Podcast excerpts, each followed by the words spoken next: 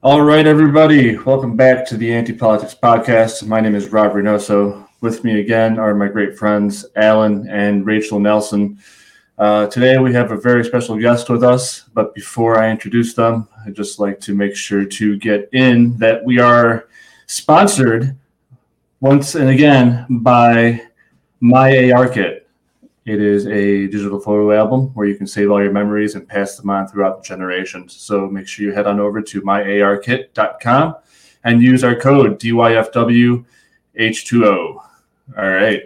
Alan, Rachael, and introducing our special guest today, Lars Mapstead, also known as Lars for President. Welcome aboard, man. Thank you, thank you. I saw all the uh, acorn memes going going deep right there, so that's good. We got the, yeah. We're all acorn meming out. I had a few good ones pop off this week. Yeah. man. We got to. Gotta Yeah. gotta shame them when we can, right? It was so, that was so ridiculous, and the guy's like he's like a full Fortnite guy. He's like somersaulting and emptying his whole his whole thing into the car. It's so ridiculous. It's like, and, and like he's still like waiting for something to happen, and there's like nothing because it's an acorn. You know what's funny is I don't know if you guys noticed this, but when he when he was like uh, crawling on the ground behind the car in the driveway, he uh, drops his loaded magazine onto the driveway and proceeds to aim an empty service weapon at the supposed threat. Yeah, and I, I don't know, like it was his gun was laying on the ground for a while, and I'm like, what what is he doing? And it, I don't, yeah, it was weird. That was weird. It was and they they patted him down like they had already checked as well so i'm not sure why they were on such a nerve i mean obviously there's situation there's tensions and things everybody looked really nervous like i would have suspected it was the other guy that was going to do something Yeah. but in the end it's like you patted him down rule one so i'm not sure where you started with the concern there if you did it correctly you shouldn't be concerned Well, they they forgot about the super assault squirrels. hundred percent. The super, yeah, that's a Fortnite character, the squirrel, and I'm always uh, terrified when I'm playing Fortnite and the squirrel comes out because you know those acorns are coming at you hard. love it, love it. This is going off to a good start already. I love it. I love it. So squirrels and acorns aside, um, Lars, do you want to kick this off with just uh, you know repping yourself real quick, what you're doing and, and what you're trying to stand for? Yeah. Okay. So, you know, I, I think I'll start off with kind of how I got here a little bit. And that is that I, I've always been kind of a maverick when it comes to voting. I voted for Ross Perot and then I voted for Ron Paul. Uh, I never felt like the duopoly represented me at all. Um, and in 2007, I was taking a, one of those online quizzes on Facebook, and and I thought, oh, this will be a hoot because it'll tell me whether I'm a Republican or a Democrat. I've never known myself. Um, so I take this quiz, and it says you're a libertarian. What what the hell's a libertarian? So I literally had to Google what's a libertarian, and I'm reading. I, you know, I don't know if I landed on the, uh, you know, um, all the positions or what exactly where I landed, but I started reading whatever it was, and I was like, "Oh crap, these are my people." This is like I believe like 95% of this stuff right here. Like this is like, how did I not know about these people? And then I realized like I had voted for Ron Paul as a libertarian and still didn't know what a libertarian was, right? And I'm running into that all the time, running this campaign. I'm, you know, people are like, "Oh, you're a libertarian, so that means you're a libtard because it has lib in it," or "You're a MAGA that smokes dope." Uh, you know, and it's like 50 years later of libertarian stuff, and we still haven't got the basic message of what a libertarian is out to the regular people, right? I mean, it's pretty crazy. Um, yeah. So then, you know, I I got to COVID. We all got to COVID, and uh, I remember I watch a lot of business news, and so I saw COVID kind of coming before most people even knew what was going on. I was telling my friends, I'm like, "Hey, there's this crazy crap going down in China, and um, they're like welding their people into their houses. Like they're not Mhm. like it's crazy over there right now." And I said to myself, "Oh, thank God I live in America where they would never lock us down like that, right? Never, never. right? Oh crap, you know, like two, two, three months later, we're all. And I live in California, so they were like basically imprisoning us, you know, and and shutting everybody's businesses down and laying everybody off, and it was horrible. And then, you know, in the middle of all that, if that wasn't bad enough, we ended up having like the BLM riots, you know, right in the middle of all that stuff, right? And I remember just watching this and just watching them like burn down buildings and cities all across America, and I'm just like, wow, people are super pissed off. And then after that, we saw the January 6th stuff. And I realized it didn't matter if you were left or right, you were just totally pissed off at America, right? You were totally pissed off at the system. The system, everybody's disenfranchised. Everybody feels they're rigged against them, whether it's the criminal justice system or election system, healthcare system, um, you know, the economy, on and on, right? And so I was like, I can't just do nothing. I'm like, I'm feeling hopeless right now. I'm feeling like things are getting spiraling out of control and uh, I was watching Jo and Spike traveling around the country in the, uh, you know, and they had a little bus, but they were in the middle of COVID, so they were having to deal with it, right? And and I and so, just a quick like segue. My background is uh, I grew up really poor. Uh, with an outhouse and no electricity, and I went on to found a company called Friend Finder Networks, which I grew to uh, 600 employees doing 350 million dollars a year in sales. So I became an expert at online marketing, internet marketing, uh, that sort of thing. And so I'm watching them go across the country in this bus, and I thought, wow, if I applied my marketing skills to what they're doing, I could get a lot of people to Google what is a libertarian. I could probably get a lot more people than what they're doing right now. Not that they did a bad job or anything. It's just that I felt like I did it, you know, would do things differently, right? And so I thought I was watching them and I thought, you know, I could probably run for president. And I watched a couple of the debates and I'm like, I, I have as good of ideas as any of these people.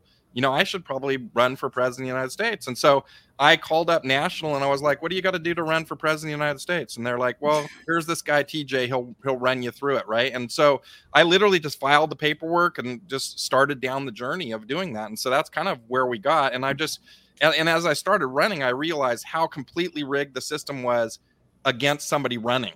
Like I didn't. I mean, I knew that it was corrupt. I knew that we had the illusion of choice. That I, I was always voting for Clinton or Bush, Clinton or Bush. You know, and it just felt like that wasn't really a choice. Um, but I didn't realize how rigged ballot access was, how rigged gerrymandering is, how rigged winner take all systems are in states where 70% of people's vote for president doesn't mean anything. Like the, hmm. it, literally only 30% of America chooses who the president's going to be. And that is ridiculous to me, right? Um, yeah. There's so many broken systems. And so I just, you know, we were trying to figure out what's going to be this campaign slogan. What are we, how are we going to try to run on this thing? And I really wanted to run on just like unrigging uh, ballot access and, and getting the system fixed, right? But I didn't think that that was sexy enough to like like get to the regular people. Like regular people don't care about ballot access. They like it's super nerdy, right? And so and so I was like, okay, well, what can we do? And then finally, we were we just kept having these conversations, and everybody's like, that's a rigged system. The criminal justice is a rigged system, and healthcare is a rigged system. I'm like, well, why don't we just unrig all of it? Why don't we just come up with policy that can just fix all this crap, right? And so that's kind of how we, we got onto this little journey here.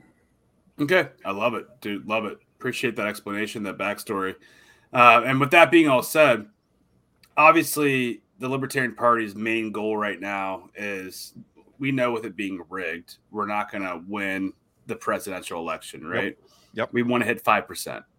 So, what do you think stands you out from everybody else to make that 5% happen? Yeah. We have to do something totally different than what we've done before because uh, we had two governors run and they couldn't hit the 5% right? Mm-hmm. There's not two governors running right now. So the chances of the people getting 5% right now are slim. And because RFK is running, he's sucking all the money and the protest vote out of the room, right? And so that's going to be a real problem. So, uh, one of the things that what happened, and I, I'll scale back a little bit.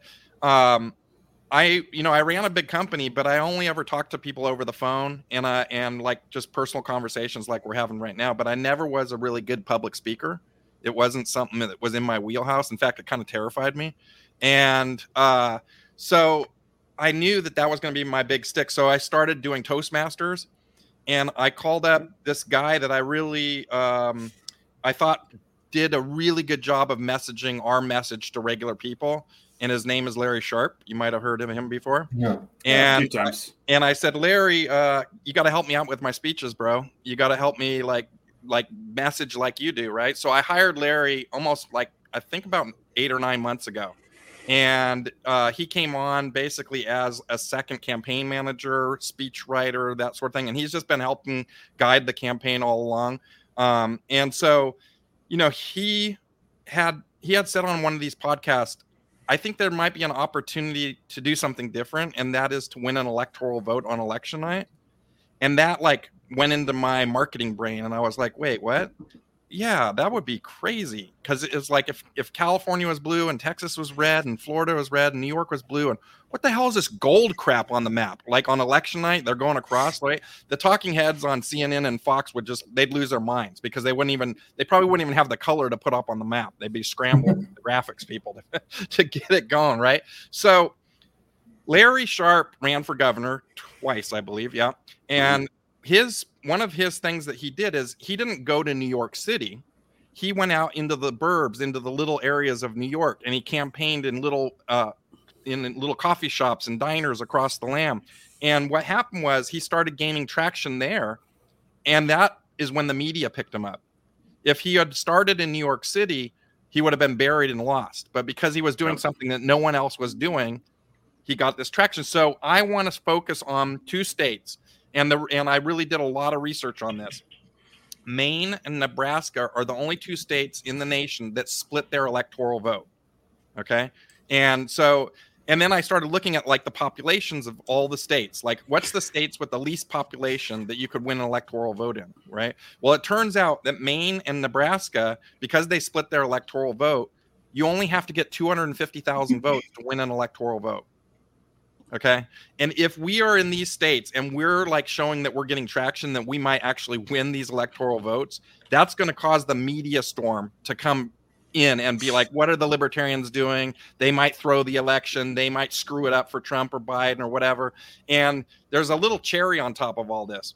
And that is, is if you win electoral votes, you can cause neither president to get 270 electoral votes.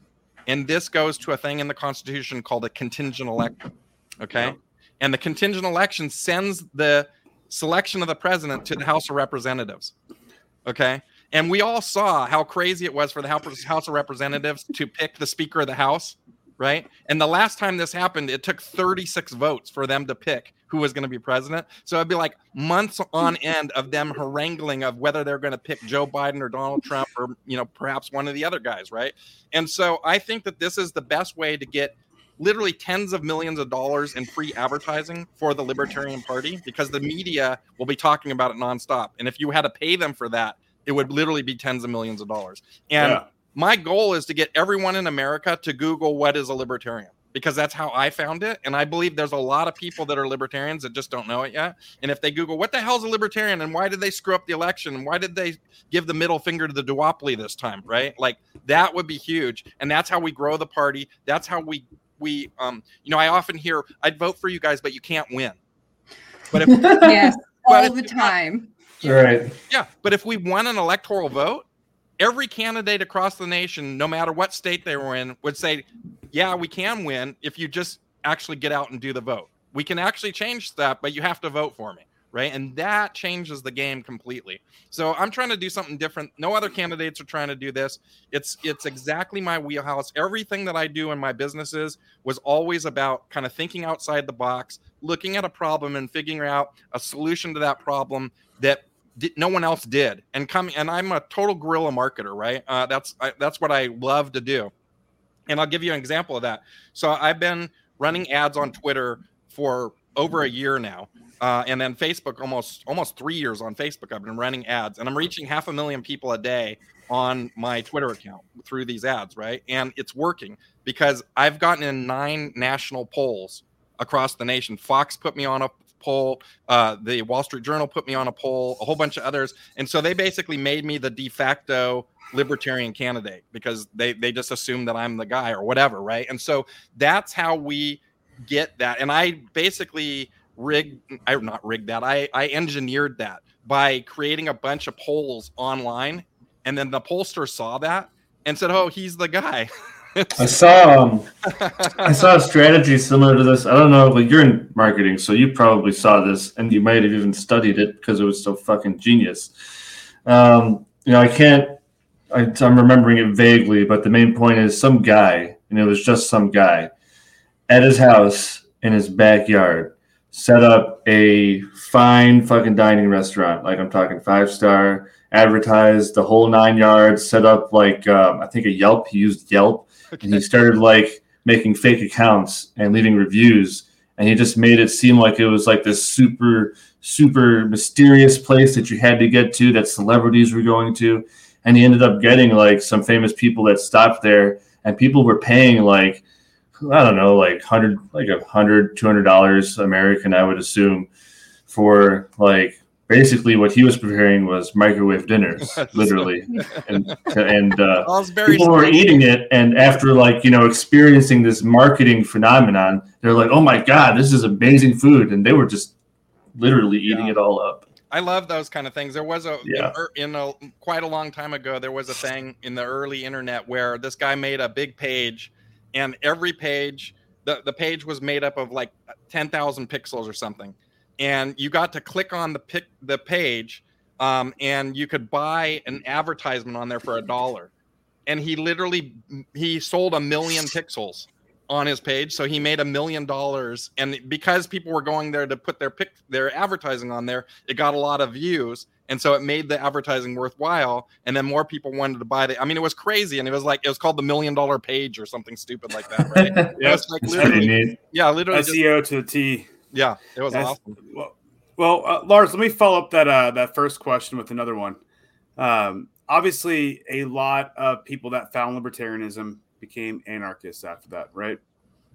How can you convince, or how do you think you convince people that think there's no way of voting out of this, right? yeah They, they think there's no way of voting out of this. We're just going to have to wait for the shit show and we're going to shoot our way out of this. Yeah. Where do you get them to come and get to the poll and actually want to vote for you? Yeah, I I, you know, I totally I totally understand that uh, thought process and those feelings for sure because I feel like it's almost re- you know I just have to shake my head at how rigged our election system is. That you know it's like um, in New York they have uh, they changed the rules on Larry Sharpe.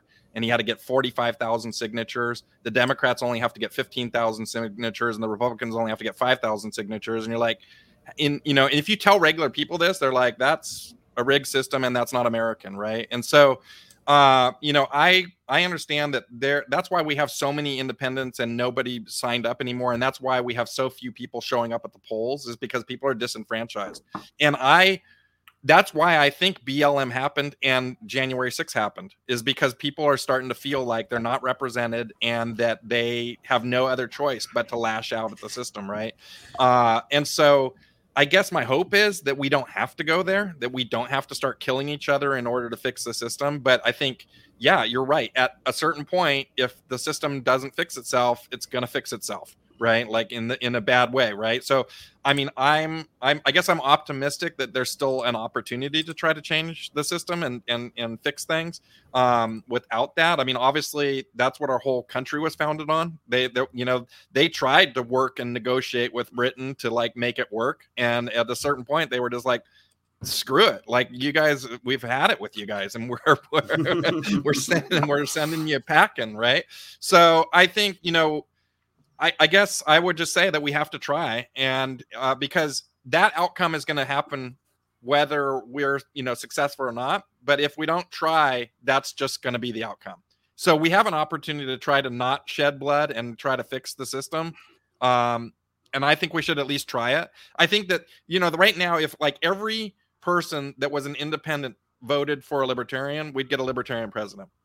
That's it, bottom line, right? And so it's like if everybody showed up that didn't vote before voted, we could change the system, right? But they're they're all feeling like it's so rigged and they're so disenfranchised, and it's hard to get that message out to uh, what what is that? Probably hundred million people, right? We have to like we have to convince hundred million people that like, hey, because we what was it uh, Biden got 90 million votes and Trump got 80 something million, so you need 100 million votes to win, right? Like basically that's what it comes down to, right? Or maybe you need 80 and you split it three ways or whatever, and you kind of beat it, right? But I mean, that's that's a possibility. But the reality is, right now, there is no path for an independent or a third party to become president.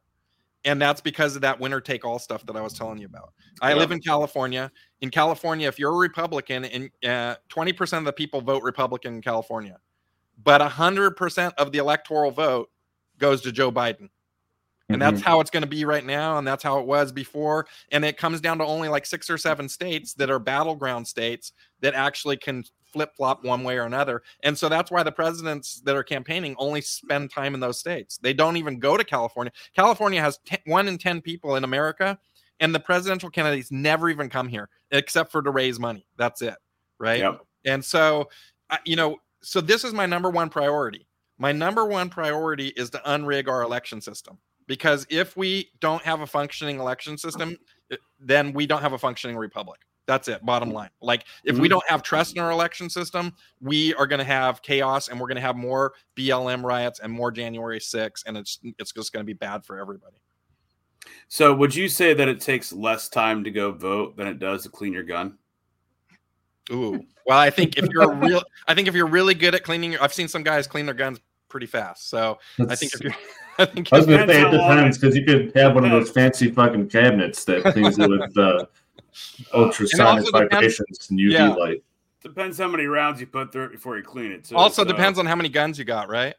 Yeah, exactly. That's so, valid. uh, but no, I, I do say I asked that question on purpose because Yeah. I do think it's valid that I, I think there should be three, four, five, six, seven parties, uh, major parties in the U.S. and Yeah. I, I, our founding fathers thought the same as well.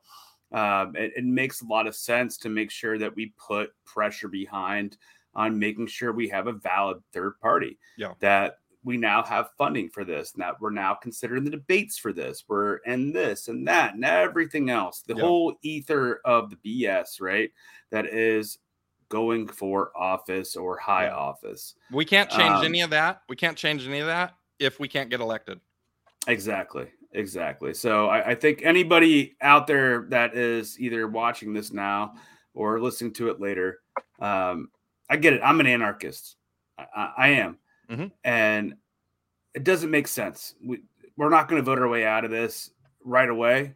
But for our kids, for our grandkids, can we try to make things better and vote for a third party that has the best chance to change the system Yeah. from the inside and make things at least at bare minimum a little bit better for everybody else, get the fuck out there and do it. Yeah. Like Yeah. just fucking do it. Vote gold. Let's get gold in. Then we'll bring some other colors in and we'll get fucking crazy and we'll get Yeah. fucking ham. Yeah. So yeah. So uh, Larry Sharpe and uh, I have a whole great team of people. I've got like probably ten really solid people that know their stuff that are on the equal level as, as Larry Sharpe. Uh, Tyler Harris, who used to be the executive director. Um, I've got Seth Levy, who's been in the LP for a long time and is is really good at making sure everybody gets to where they were supposed to be. And Daniel Johnson's my comms guy. Um, TJ Ferreira. I've got a, just a solid, solid team of people, and we spent almost seven months crafting policy and we did two two uh, pieces of policy every week. Uh, michael white who's in arkansas i don't know if you know mark michael white but he he killed it in his debate in arkansas his congressional debate. So i brought him in because he's a great messenger too. And so we've been doing this policy and we pumped out 37 pieces of policy with white papers. Like we're it's not just like one line like hey whatever end the fed abolish the irs it's like here's how we're going to do it right? Like here's the things that we're going to do. But the signature piece is the voters bill of rights okay? That's the main piece that we put out because like i said we can't do anything if we can't get elected. Like i, I say right now uh, libertarians have to run a marathon so that we can get to the starting line of the marathon in politics right? Like we're and we're so tired and burnt out by the time we get there. We spent all our money and all our resources on getting on the ballot and now we have nothing to run for the regular election right like that is ridiculous right and so so this thing basically levels the playing field it gets rid of all the benefits that the duopoly has crafted out for themselves. It ends gerrymandering. It levels the playing field for uh, ballot access across the board. It allows for any citizen to audit the vote. Um, it allows for any citizen to look at the machine code that is in mm-hmm. the machines. It allows for felons to get their uh, rights back and be able to vote Should. after they after they have served their time. Um, it allows for a lot of transparency, and then a, a final piece of it is it prints out a paper receipt of what you've how you voted for you to hold on to and then measure up against what the mm-hmm. government has so you can be like that's not what i got right? And then you can protest it. So it makes it a lot simpler and a lot easier and it like kind of gets rid of that whole partisan crap and, and the gerrymandering stuff is a whole nother you know ball of wax. And it also allows for states to have multi-district membership. So right now, like California has 54 congressional districts. We have 54 Congress people or whatever, whatever it is. I can't remember exactly, but it allows you to uh, combine those together so that you could have like a district with 10 representatives in it and maybe five of them are Democrat and two of them are Republican and two of them are Libertarian and one of them is Green Party or whatever like that. And that way we get better representation, like what you were talking about. It allows yep. it to kind of open up like that. You know, I, it's not in my policy, but I'm a big fan of like ranked choice voting or star voting or, or you know some different kind of uh, voting method. I think that that's a, a, big thing. I'm a big fan of term limits. I think we need to stop having career politicians and have more people be of service to this country. I think that if you're a politician, it should be a service position, in my opinion. So those are some of the pieces that we're we're working on. Okay. So love it. So that being said, we're going to play the what if game just out of funsies a little bit here. you are now sitting in the Oval Office and they yep. hand you paperwork and say you can put through, we'll give you two, two executive orders, and no one's going to, oh, we're not going to play the fighting over it game. We're not going to send it to Congress. If you could yep. write it out and sign it, the two, what would the, the, two be? I think number one would be to end, end the Federal Reserve uh, because, yeah. It, look, this thing is like, you guys familiar with Cantillon effect? The Cantillon effect. It's basically where the Federal Reserve bros out the banks, the banking cartel, and then the banking cartel hands that money to the corporations, and it trickles down to the regular people. And by the time it gets to regular working people, it's like two cents on the dollar, and it's after the inflation is hit right? You and can, you can just say BlackRock. It's okay.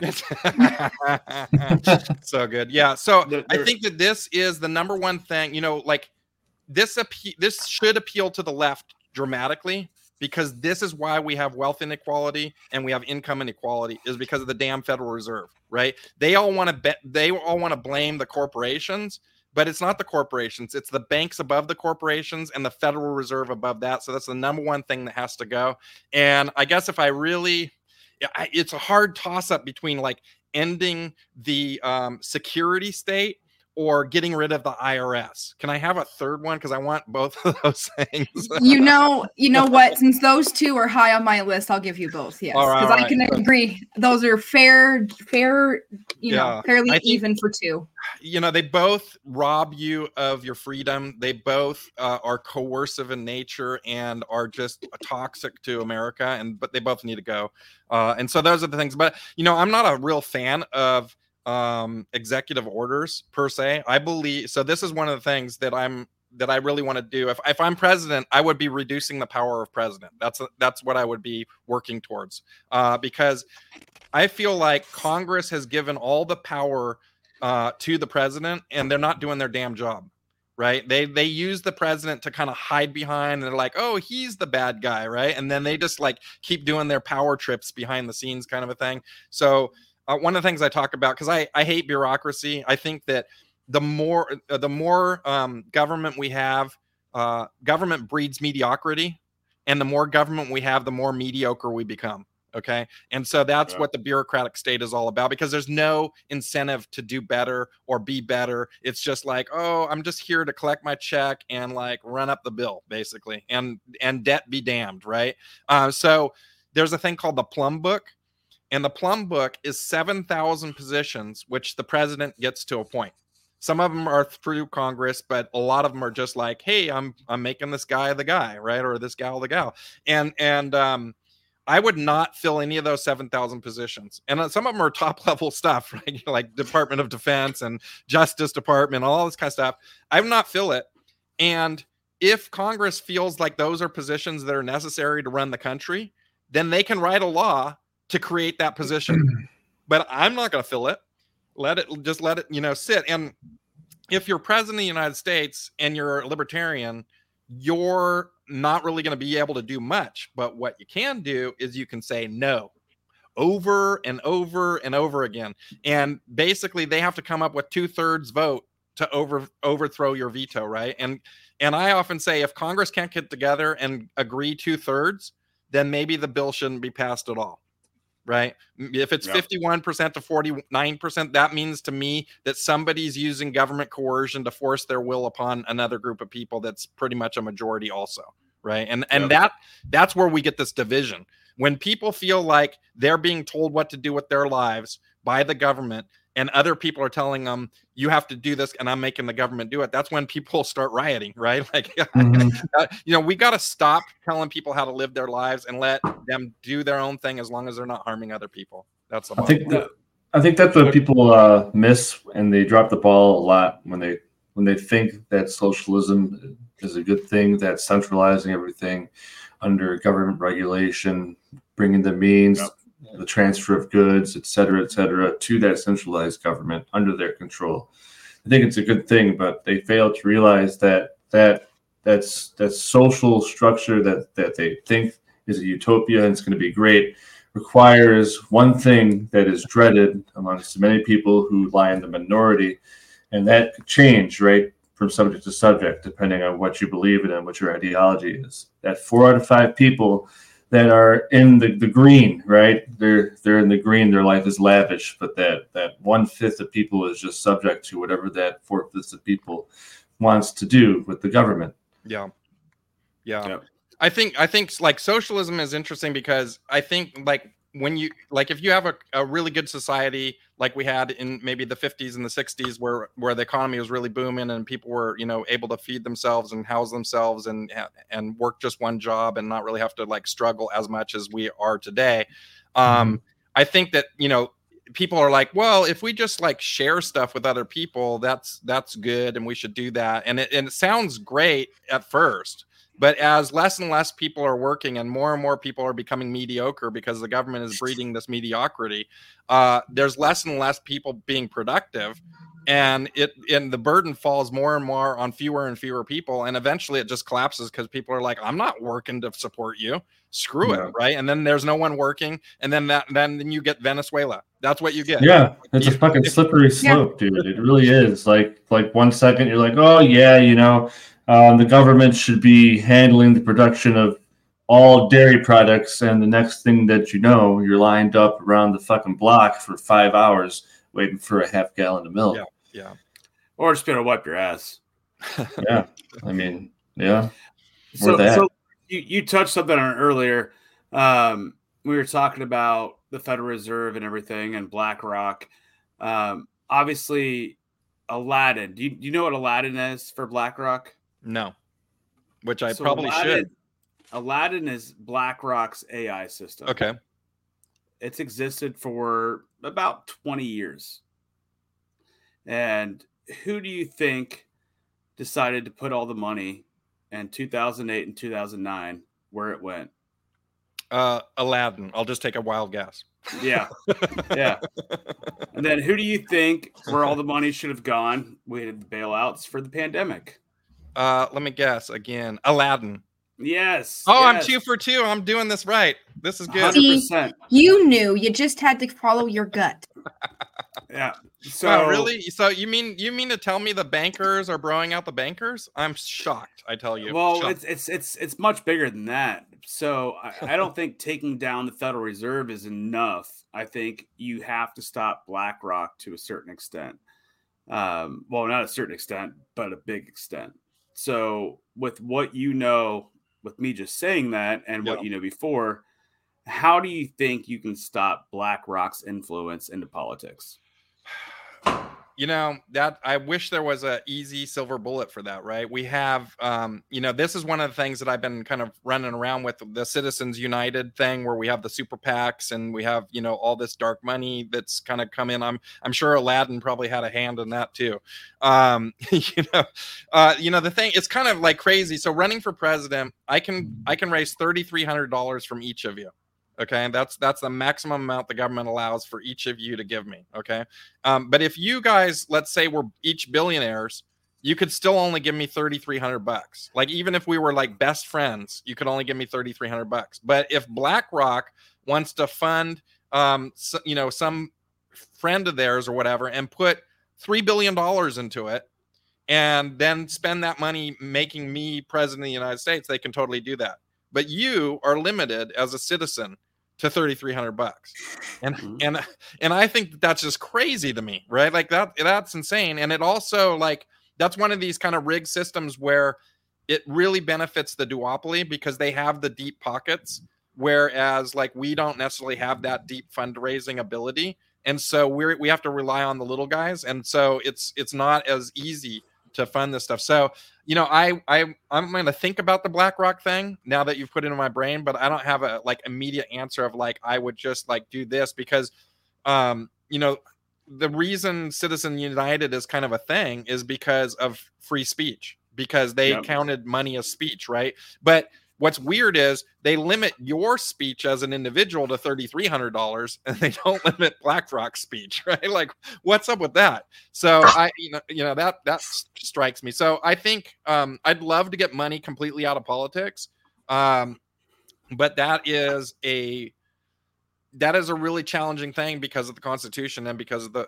the because of the first amendment um Yeah. you know it's Yeah. it's it's uh I, I don't know i really have to think about it i'm sure there's a way to like reduce the the power of money and and i think part of that is term limits part of reducing the power of money in in congress is if you have people that aren't in there for 40 years then they're not going to be as corrupt if they're if they're only in there for four or eight years it's going to be less likely that they're corrupt i mean of course they can still be corrupt but uh, you know i often say that um, it's not corporations that are running the system it's unprincipled politicians.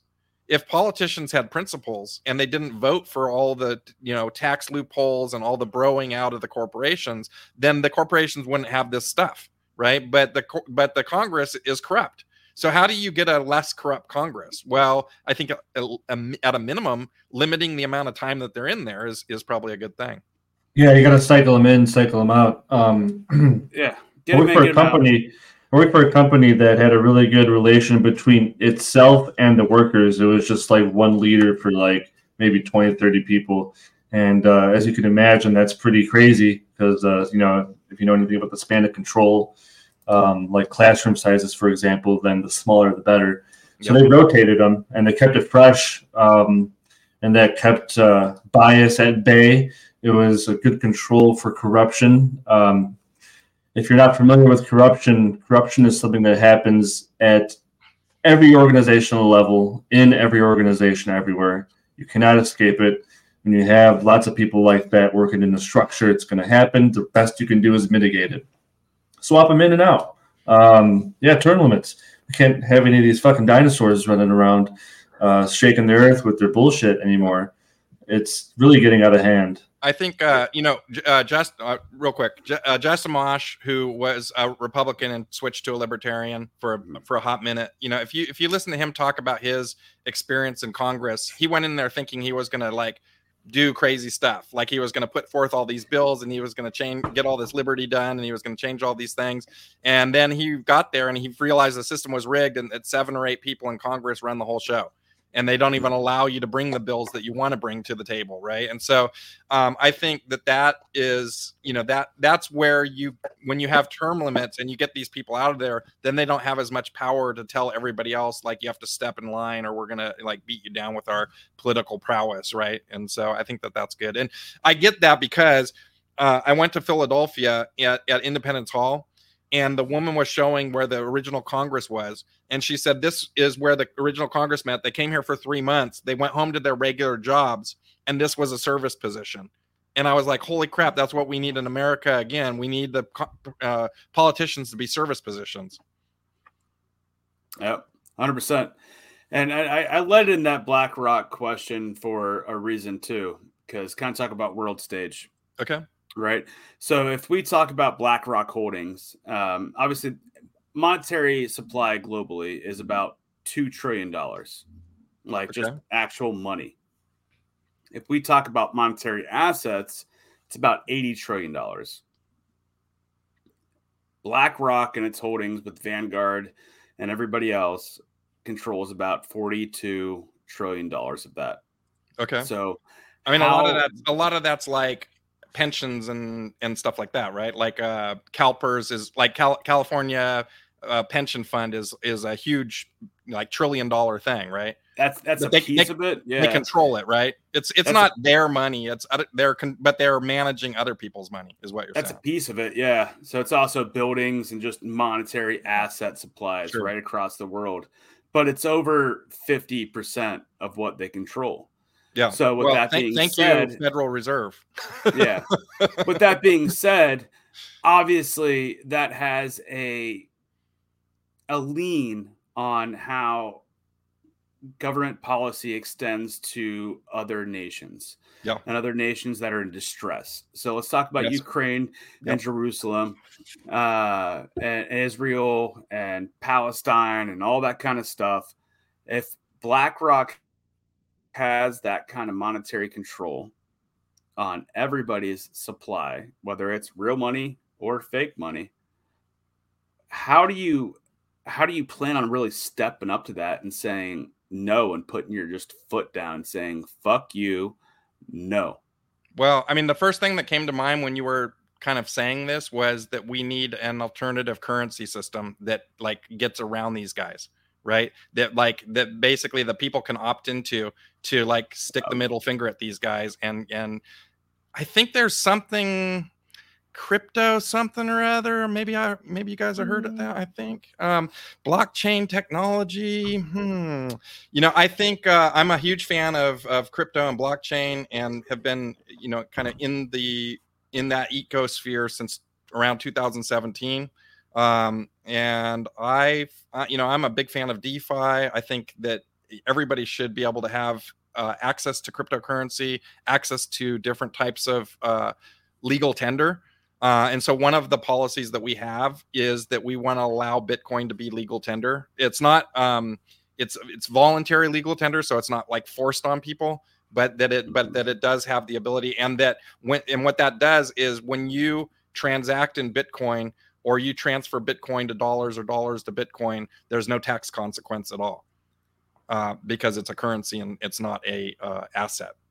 So that's I think that that's one way that we could get around this system is to just like create a new system that doesn't include them or you know I mean but of course they've co-opted it right with the uh, with all the ETFs that are running around now and all that kind of stuff so um you know they're the the the machine is very good at absorbing everything and co-opting it into their system and and um, and then basically corrupting it right I, I think Yeah. that's pretty clear Yeah. Mortal engines, right? Um, I don't think we could. Uh, I don't think we could get too carried away here before we uh, start talking about cannabis, at least a little bit. okay So I wore I wore Okay, my shirt go. to remind myself to Let's ask some go. questions about all right all about right cannabis. sure We're ready. Um, so we've we've seen we've seen the rollout of cannabis over the past couple of decades here in the med- medical and the recreational markets. Um, we've seen for better and we've seen for worse. Um, we've all vacationed, you know, we've all done the tour de gras, right? We've done it all, and uh, some some of it's really good, you know, and um, other places like uh, fucking Ohio, for example, selling it in tenths and taxing the fuck out of it.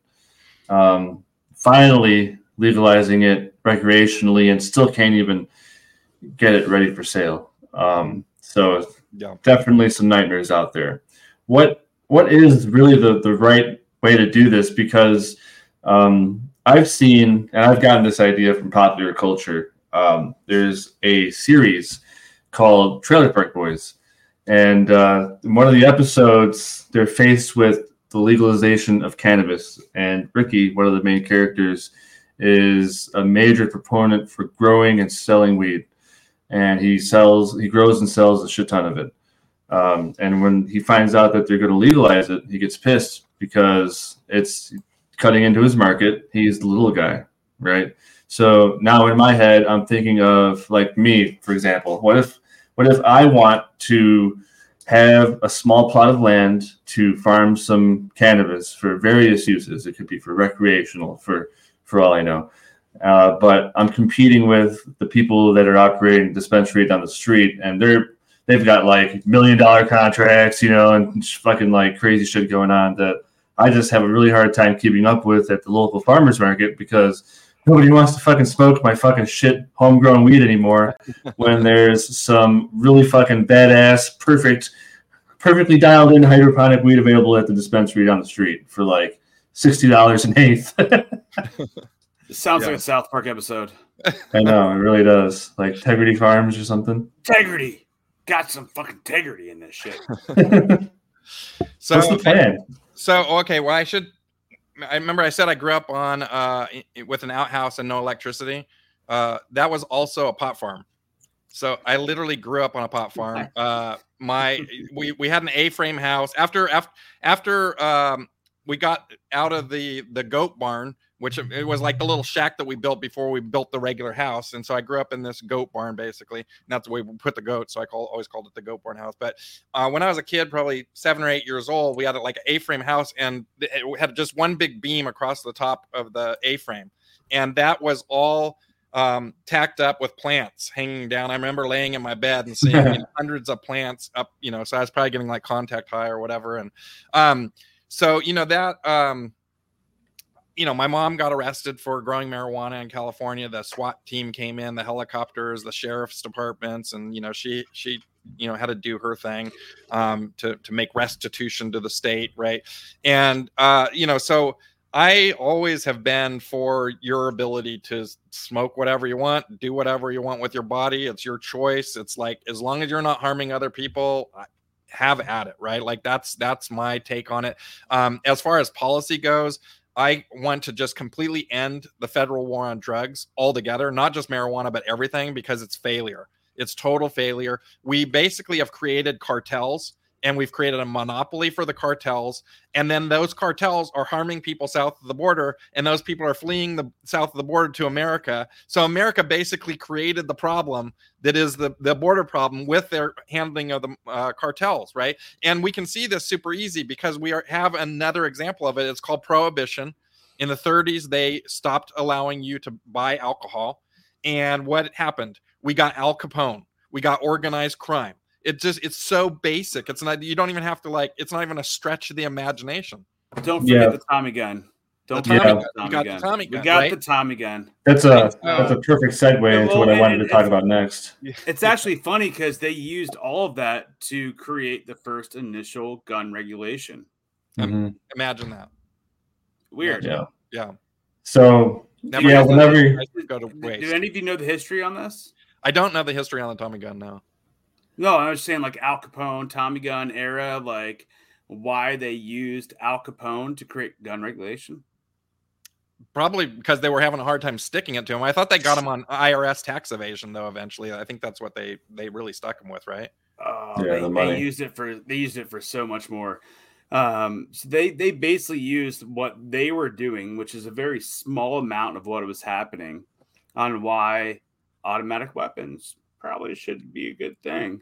Uh, why suppressors probably shouldn't be a good thing, and that, that's when the conversation started about suppressors back Mm. then. Interesting. um, and they they really tried banning guns based on Right, right after ban, and right, what he right did. after, right after failing to ban alcohol, they tried to ban guns. Awesome, good yeah, job, guys. Yeah, No that's government. exactly what they did. No, it's exactly what they did. They were like, "Hey, we fucked up on this. Let's go fuck up on something else and make it horrible as well."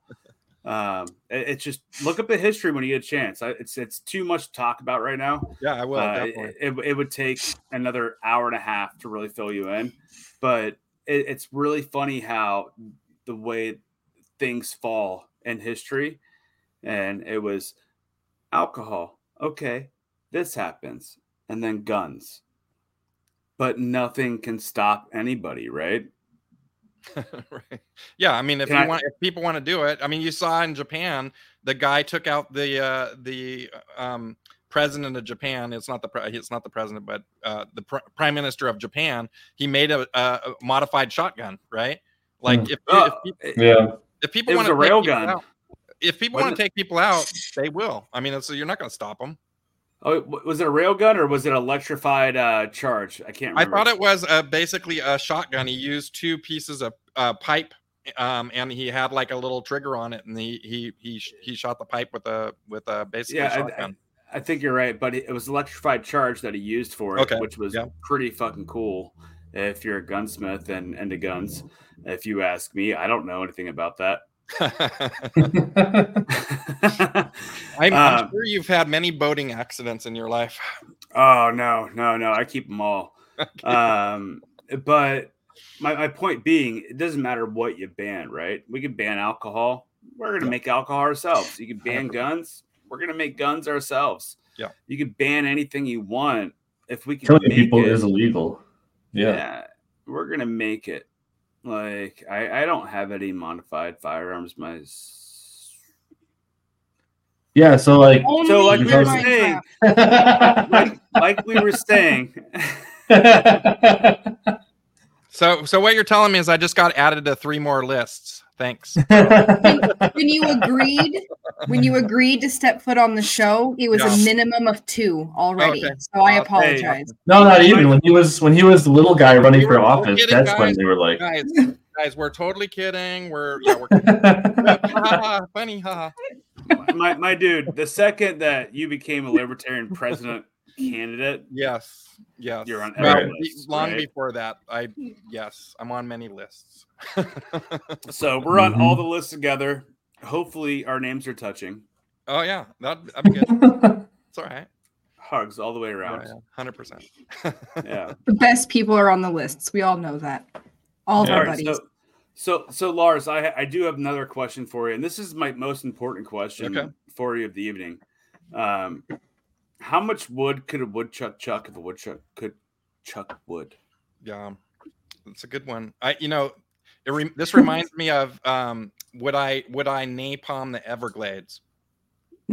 Uh, I was I was on I was Define, on define the uh, the congruence there. yeah. Well, you know they asked they said that the government had brought in uh, that there was all these like uh, giant rats or something like that. So they brought in all these pythons to kill the rats. And then the pythons turns out that they eat everything, including all the alligators and like anything living in the area. So that now they have uh, hunting for the pythons, and you get paid per pound of python that you bring in. So this was all Yeah. government sponsored, right? Of course. And so I was asked, would I, as president, authorize napalming the entire Everglades to get rid of the uh, the evil, uh, you know, python snakes, right? So I don't, I don't know. I just it just reminded me of that. I, I think so you woodchuck. want to use the woodchucks instead? Yes, uh-huh, yes, that's exactly what I- where I was going with that. Is that instead of napalming it, we we do woodchucks because they're really good at eating snakes. Apparently, Yeah, they are. didn't know that Actually, the That's answer new. to that is the answer to that question is actually Okay. 420. four four four twenty four twenty sixty nine, bro. For 2069. Nice. nice Nice. So I, I race cars. Um, I race a, a modern Porsche and some old vintage shit. And so I was also born in 1969. So of course, 69 is the best year ever. And so all my race cars have 69 on them. And everybody is always heckling me. They're like, "You put that there on purpose. Ha, ha, ha. You're funny." And I'm like, "No, bro. That's my that's my birth year." But anyway, Uh, so, what is your favorite Porsche? uh, my favorite Porsche. I uh, boy, maybe 935 probably would be my favorite Porsche. I, you know, 959 is pretty good too, but Oh, that's okay. Now, now we're on the same level. Right, so right. 959 by far and away the best car they've ever made. so the 935 is their racing version. Uh, it was the like 80s up to like the mid to late 80s racing version, and they're they're just badass. They're you look up 935 and you'll be like, holy crap. Oh, I know what it is. Trust me. Yeah. But, but 959 959 i you know i live um in santa cruz california and in in uh maybe 10 miles from here is a guy named canepa and he's the guy that imported all the 959s and was able to make them smog legal blah blah blah. So literally i saw one last week. Like i see them you know pretty much on the regular because there's always one driving around town somewhere. So that's uh they're cool cars. Dude uh it, it- it's so sad that group b was taken down and stopped when they made that like right after they made it. Yeah. That was the coolest fucking car at the time and probably one of the coolest cars ever built honestly the fact that you could buy a commercial production car that had height adjusting suspension and everything else and it was just le- a legit like i could just put some new tires on this and i can go fucking rally we just lost rachael by the way I am still here. Actually, my husband's a diesel. My husband's a diesel mechanic, okay. and I I spent a few years building a couple of my own vehicles. So no, actually, I'm right there with you. But I'm more into imports. Uh, JDM is more where I play. Toyotas, Hondas, that kind of stuff. So all right okay the km and the b engine are always so good Yeah, Chris. Chris did have a question from earlier. He uh he wanted to know who is who's the better looking host, bootleg from Not a Real Podcast or Alan Limp Sausage. oh man that's that's rough. I, he's been a dick Oh man, yeah, that's, that's rough. It, I, you know, I love my ANCAP, so I'm just gonna just be ANCAP lover instead of. I'll love both of them. I'll, oh shit! Oh. I don't know. All right, well, you know, maybe you guys are gonna have to have like a flex off or something like that. ANCAP, ANCAP flex off, and maybe. Oh, well, I'll get, lars like, let me some ask you this question does chris have a beard Does does he have a beard? I yeah, I think yeah. he he- doesn't he No. he's he, he thinks he has a beard oh, all right, all right. Oh, wow. Okay. All right. Wow, this is getting this is getting spicy in here. no i'm shit he's a he's a homie chris i love you dude um but my beard's better it's gonna be a beard off pretty soon. Hey, there was a guy in North Carolina, and he had the most glorious mustache I've ever seen in my life. It was one of those like things that just went and like I was a little I was a little jealous of that mustache. I, I'm not a great mustache grower, but Yeah. Well, Lars, maybe you can get our uh, catalog or calendar that we're trying to do. okay, We're gonna do like feet pics. okay. So it's gonna be what? foot, just feet. Foot fetish. I'm into it. Is Just- it ANCAP, ANCAP foot fetish? Is that what we're going for here? We're, we're just gonna raise money for charity, and it's gonna be feet pictures. And like, if you All want right. to get in, man, Hey, if it's Well, for charity, it's I'm I'm it'll down. it'll be Yeah. your feet, and we'll have your your little uh your picture up top saying who it is. Okay, Is it, if Uh, it's for the children, I'm down. Well, it might that be we are We're so gonna let- close. I think we have like what we have six Veterans, old now? people. I'm I'm down for helping people. I have a list. I have a list forming. I'm right there. We're ready to go. We have enough to fill almost an entire calendar for an individual person, or we have Mm. enough now to do a couple double ups. But I think if we keep, we should have enough for a person per month pretty soon. Maybe even be able to do their birthday month. That would be fun. For some reason, I just got an idea in my head that um, we could get somebody that could grow foot hair longer than a beard. and For some no reason, I shave feel like- November. for somebody some like that. reason, I feel like somebody in Thailand might have that on lock. probably like braided and stuff, right? Like full braids and like ninja style. You know what I mean? Yeah, yeah. Yeah. I'm not sure why, but I feel like Thailand probably have that. No shave November. That's the November one. We put that on the front of that one. Oh boy. All right, so we got we got Rob's feet, we got Rachael's feet, we got my feet, we got Lars's feet, we got Chris and Susie's feet. Who else? Caleb, Caleb Salvatore from That's Caleb- Based. He said that Um, he would. yes, that's seven. So All we need five more. Yeah. Anybody listening? We want your feet. anybody would take with anybody. We want Anybody. your What feet. is- just I please- want your. We're gonna make you Bring it famous. to me. We're gonna make Yeah. you famous. It's gnarly, bro. all, all I ask is you send the Oh, proofs Ben to Weird. Ben, Alan. we'll get Ben Weird. Yeah, Ben Weir. That's Yeah. a good one. See? Emo in chat. Okay, Yeah. Ben, you're nominated and you're Yeah. in, buddy. Yeah. Um, all right, so we got eight. We might be able to like recycle four if we have to. So so what's up right now? There's all these ANCAPs that I've been doing these podcasts with, and uh, I'm I'm kind of feeling like the pool to ANCAP land. So, you know, like I don't know. I'm broing down with you guys pretty good, and Well, I mean, so I, I started in the movement as an ANCAP. I now consider myself a nonpartisan, um, just for the fact that sometimes things just don't always work out, and you need another system to step in and help out. Uh, so not exactly, you know, mutualism, just nonpartisan, right? Just not a joiner.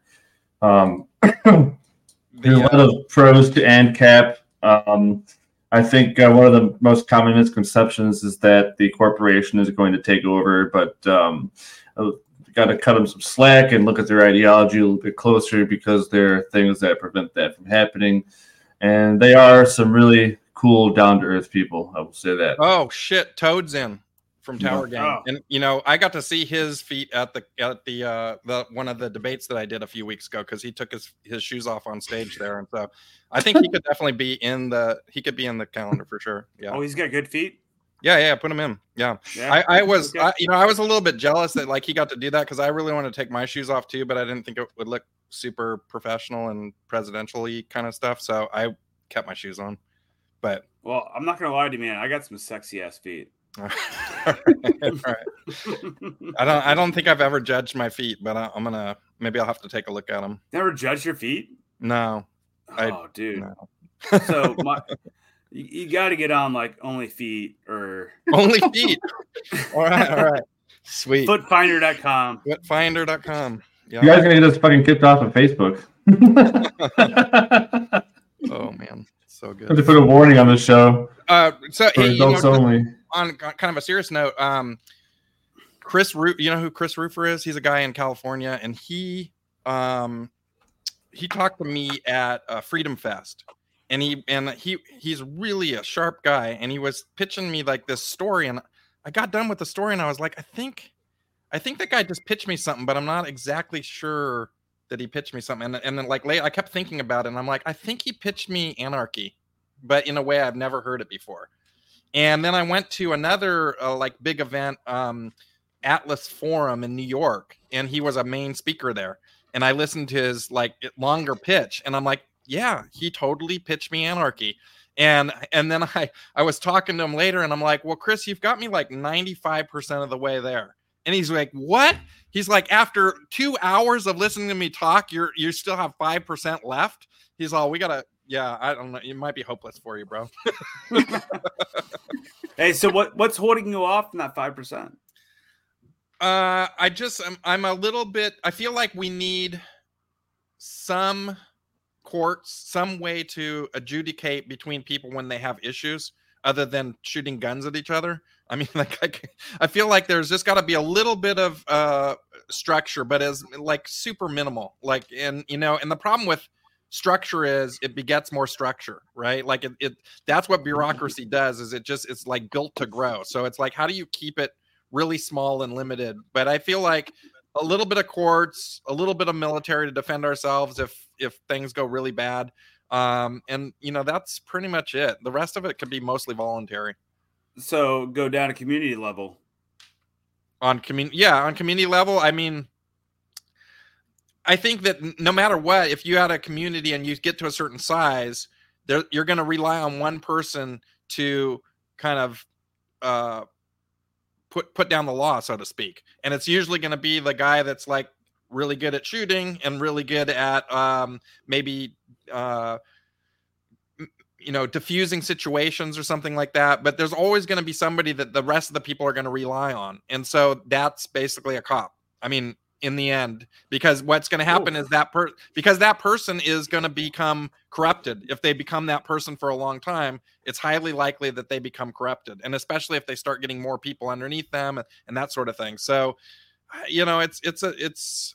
I, I'm just not 100% convinced that we can. If if I if everybody was a good actor and there was no bad actors in the world, then I think anarchy totally works. But I think there's plenty of people that will take advantage of everybody else through force.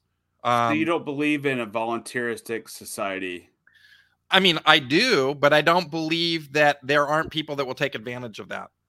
that that is that there are people who will use violence and force um, without having a check on their violence and force. Okay, I can understand that, but on low level scale, Yeah. say Rachael, what is it? 150 people? Yes. Well, yes, it depends on the state. Some have a little bit different, but 150 is an average based on majority of the states. So 150 people is what we need to create a town, right? Okay. Our own little society Sure. per se. Yeah. So if you have 150 people that voluntarily get together and create their own little oasis per se, Mhm, right? mhm. Yeah. What do you think of that? So I think that, and I'm, I'm a big fan of this, is that I believe that when you have really small groups of people, it becomes a lot easier to like regulate each other because you all know each other and you all have personal interactions with each other. It, you're not anonymous, right? But when you become anonymous is when shit starts going south real quick, right? When and and I give you I give you this example. Um, I don't know if you've ever had this, but like you're in your car, you're driving, somebody cuts you off, you get pissed off, maybe you treat them crappy, or you like you like you know you get up on behind them to show them that you're pissed off that they did something bad to you or whatever, and then you both pull up at uh, the grocery store and you realize it's your best buddy, right? And and because you didn't know that that was the person, you behaved the way that you did. But if you knew that was your best buddy in the car, you would have just laughed it off and like and gone you know gone your different way kind of a thing. And so I think that as society gets bigger and bigger, that's where these problems sort of come in. Um, and that's why we didn't have like I think mass shootings is a is a is a factor of this, right? Is that this it's kind of anonymous and it's this um public suicide kind of a thing, and that we didn't have that when we had smaller communities. I mean, that's that's sort of what I think. Well, is it smaller communities or is it gun free zones? Uh I mean, it, I'm sure that has a part in it too. And I mean, for me, mass shootings is a lot about mental health and about psychotropic drugs and antidepressants and all that kind of stuff. But what I'm just saying is that we didn't have that as much when we had smaller societies. Like you're not, Well, you're not typically Col- going to. Columbine happened uh, when we had a very large community, right? Yeah, Or yeah. Everything. That's where. What I, yeah. What I'm kicked saying is it wouldn't do, happen. do you have do you have any example of a, a shooting that could have happened without being a large community no, I think I, mean, you're. I, I don't, I I don't understand what you're saying on this yeah, you're missing. You're missing. You you're getting my thing exactly backwards. What I'm saying is, if you have a really small community, you're less likely to have shootings. If you have a really large community, you're more likely to have shootings because you're anonymous, because you don't know the people that you're shooting, because you're not involved with the people, right? Um, that that's just I, you know, and that's obviously not 100% because you have situations where people get pissed off and they go shoot up their employer, which they know all the people in the, in the in the place or whatever like that, right? But um, you know, I am a I, I guess all I can say is that for me, for gun laws, there's only one gun law that needs to be in effect at the federal level, and that is the Second Amendment. There should be no other federal gun laws at all than the Second Amendment. And if you want to own a bazooka, that's fine with me, right? Uh, so I'm, I'm not saying that shootings are because we have this big society. I'm just saying I feel like they happen more because we live in a very large society. Like when we had one tenth the amount of people, we didn't have this problem, right? Where did the problem come from? so you're saying the f-24 i parked my backyard i'm good I don't care. I mean, I don't. Here's, here's the thing. Somebody asked me, like, they like, like Lars, would you allow? Uh, would you would you care if your friends had bazookas? And I like literally thought about it. And I'm like, no, because none of my friends would use a bazooka on anyone. Like, I don't care. Like, what? Right? It's not. It's not an issue. So I mean, I don't have a problem with that personally. well 100% like and a lot of people squirm between this line right where our military is okay to have these things as defenses Sure. but why is it not okay for us to have these things as defenses Yeah. I mean, I don't have a problem with it at all. I mean, honestly, Like. Uh, why is it? I think most people won't have those things because it's not something that they're that interested in. but if you want to have it, I don't see any problem with it. Well, also too, you know, our military has these as defenses to keep people from coming after us, right? So if we have these as defenses that we own, Sure. what's to stop the government from coming after us? If you have defense, I mean, the government can come after you whether you have those things or not. Well, you see the side I'm playing, right? Like if I have a aircraft carrier sitting in my fucking backyard, Hey, you're rich. but they're not gonna fucking try to attack me. Uh, yeah, I mean, as long as you got people to man it all, right? You're you're kind of missing the point here, man. Okay. Um, so if if I have rocket launchers and this and that, Yeah. in my backyard Yeah. that I have at my availability, Yeah. right? Our government uses the same kind of standpoint, the same kind of mindset on going after and surrounding countries and the navy and the waters, right? Okay. Saying, hey, don't fuck with us because we have this against you. Sure. Sure. And if you do this, we're gonna do that. yeah. So you're The saying robust if- if- you're saying if you're a citizen and you own those things, then the government's going to come after you because you own those things because they feel threatened by you, or what? No, I'm They saying may they're not be- going to. They'll be They're less not going to. likely. Okay. Yeah, they'll be less Yeah. likely to come at you if you Yeah. they feel Like- we're on a more even playing ground. like uh, like in nature, an animal that has uh, defensives that displays, but Sure. uh, Yeah. the I defensives mean, I- can actually fuck you up. You know, like Yeah, a yeah. Fuck around and find out situation. Sure, hundred percent. And I think I don't have any problem with anybody owning anything. I mean, I think um, you know people aren't going to have nukes because they don't have access to them and they don't have the access to the money to have them. But you know, I guess if you really wanted one, you could have one. You, you might die of radiation though if you didn't know how to take care of it. Yeah, that's uh, that's a pretty scary thing. Um, we've seen some pretty fucking horrific accidents, and all it takes is a like a couple seconds, not even of exposure, and it's like, well, that's it. What's this famous quote by that guy? He was using some kind of like utensil or something, a pen, to prop open the dome, oh shit! um, and uh, he said, "Well, that does it." He like, you know, just it slipped. that was enough for it to blast him. So yeah, we've come a long way. You know, there's really no reason to fear that sort of en- energy anymore. So that uh, I think that brings me to the, what I wanted to close out with here. Uh, it was I, I I wanted to talk about the border again. We've done it for the past like three episodes. Okay. Um, uh, but let's talk about energy a little bit here, uh, specifically like uh, deregulating. Some states already do it. Um, I, I think Illinois, uh, Ohio definitely deregulates. So uh, there are some pros and some cons to it. Uh, one is that the uh, the infrastructure is not totally standardized across the area. Um, so you go from one city to the next, depending on how much money everybody's got. That's the the, quality that you're going to get, uh, and it turns out pretty good. Um, even in low income areas, they have power. Um, they have power that's consistent and reliable.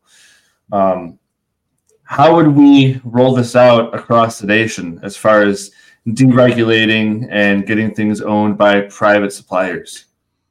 Yeah, I you know California did this exact exact thing. They deregulated the energy market, and um, it really didn't do shit. I mean, they, they, it just turned them into a bunch of like m- small companies doing the same thing, and then it all ended up going through the same uh, PG&E, the same big companies basically that the, that the government granted a monopoly to.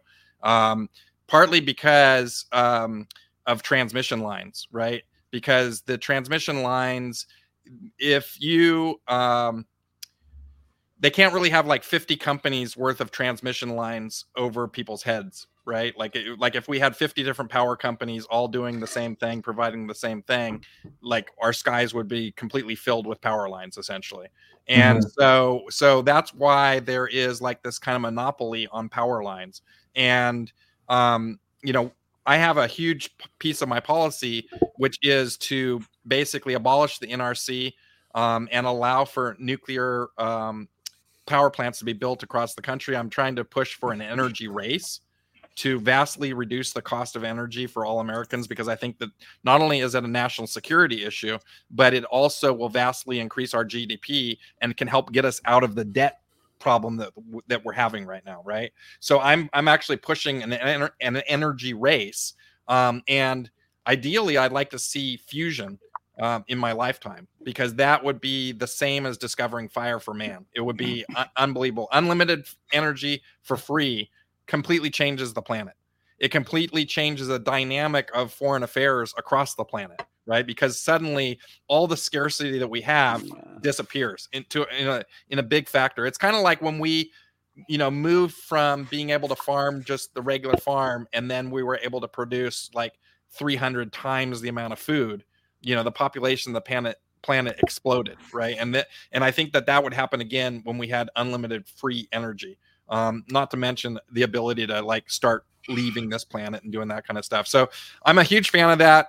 Um, but to your actual question of like deregulation, I'm for deregulation. I'm for um, basically getting the infrastructure of America for the transmission because that's actually the real problem. Like you can build all these plants, but if you can't transmit the energy anywhere, it just really doesn't matter. So there, so I'm looking at ways to like fix that and make that more robust, basically.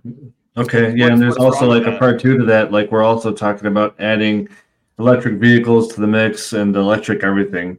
Um, I uh, a couple years ago I did some research on the subject and I found out that it would take a bit over. Well, back then it was like 5.4 trillion dollars. Now, after the market has been fucking mega inflated, it's probably going to be like eight or nine trillion. Um, to convert the grid to hold energy instead of just transmitting it. Yeah. So like we're talking, it's just it's it, it is massive it is, project. It is mind boggling, and you know it's interesting because in California, I think is a good example of where these problems are kind of going to come to home to roost. It, shows what's kind of coming down the pipe, and that is, is California. You know, is like you have we have to have all electric vehicles. Uh, you're not allowed to have a gas stove. You're not allowed to have a gas furnace. You're, it's it's burning the planet. It's causing climate change. So everything has to be converted to electricity. Um, you know, and and that's the thing. So everybody's been converting all this stuff, and the more they convert the more demand on the energy system that there is. What happens to the prices of stuff when you create more demand? They go skyrockets. Up, right? They go up. So, what are all my friends bitching about right now? They're like, my electricity prices doubled this winter. They doubled. I like. Some people are like, I used to pay three hundred dollars a month in electricity. and Now I'm paying six hundred dollars a month in electricity. They're like, how are we going to do this? When is it going to go down? And I'm like, it's not. It's going to keep going up because this is a monopoly that the government handed to them. And then they're dictating that you have to switch everything to electricity. And then they're ra- jacking the prices up and they're like, well, you know, there's a lot of demand. It's like, well, you created it, you dumbasses.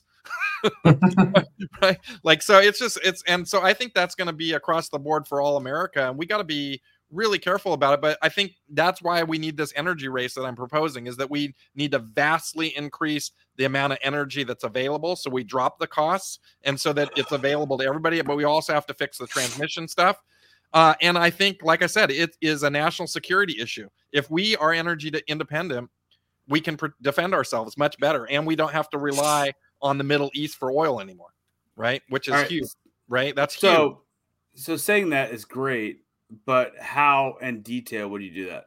So in in the plan that we have, essentially, is we we're gonna roll back all the military bases around the world, right? We're going to be withdrawing ourselves from these military bases. And that is going to give a one time savings of money. And we're going to take that money and we're going to put it into a one time uh, fix for our energy grid and for our power stuff and then that will be done with it. So it's I you know I hate anything that spends money from government. I hate creating new, but this is the one thing where we said there will be more benefit from it than um than you know than the loss of the money. And and so we feel like because we're reduce, vastly reducing the military, we'll have a little bit of extra money there to do it. And go ahead.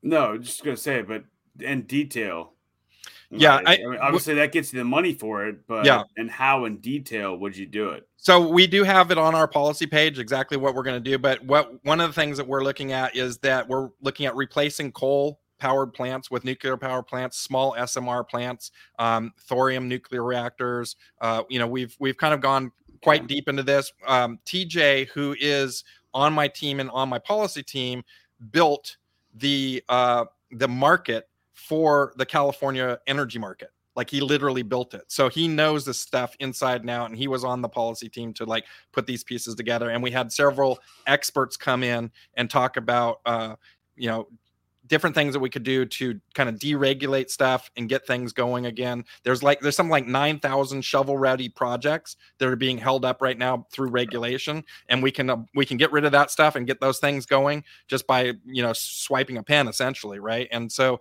uh, I'm for doing that uh, because I think, you know, this is what we need to do to deliver regular people lowering their energy costs. Everything that you have that we're looking at right now has energy embedded in it you know our tv screens these microphones your hat that you're wearing everything has energy embedded in it. Imagine if we could drop the cost of energy in half what that would do to america's economy. It would like massively pump the gdp and if we had this crazy cheap energy other countries would be like i want to put my factory in america because that's where the cheapest energy is. I want to put my Bitcoin miners in America because that's where the cheapest energy is, right? So I want to like supercharge our economy, massively grow our GDP.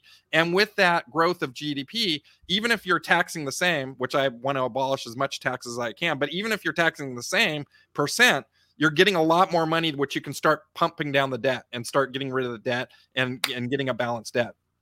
That's what I was looking for. Thank you. Yeah. It's a it's a My little man. nerdy and a little complicated, but I mean, you Oh, know, No, no, it needs to be said. It needs to be Yeah. said. Like nuclear regulation needs to be just drop the fuck out of here. like Uh, uh, France- It's, yeah. no, France- go ahead. no, France is the probably the best as far as it comes to nuclear power.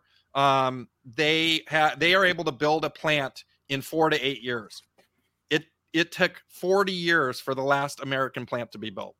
Mhm. We like it's ridiculous, and the NRC has no incentive to approve plants because if something bad happens, then it's on their shoulders, right? Mhm. So they don't ever want to approve a plant.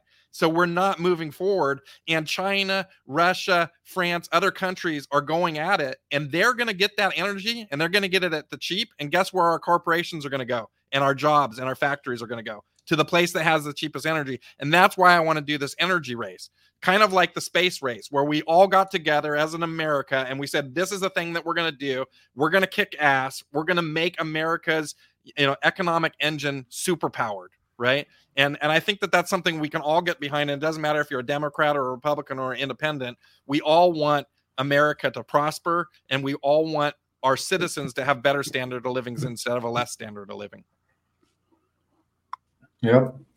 Is absolutely what it is all about bringing the competitiveness back to the market. Um, that is all around what a libertarian wants to do. Um, we gave a pretty good picture of that today. We talked about competitiveness in currency.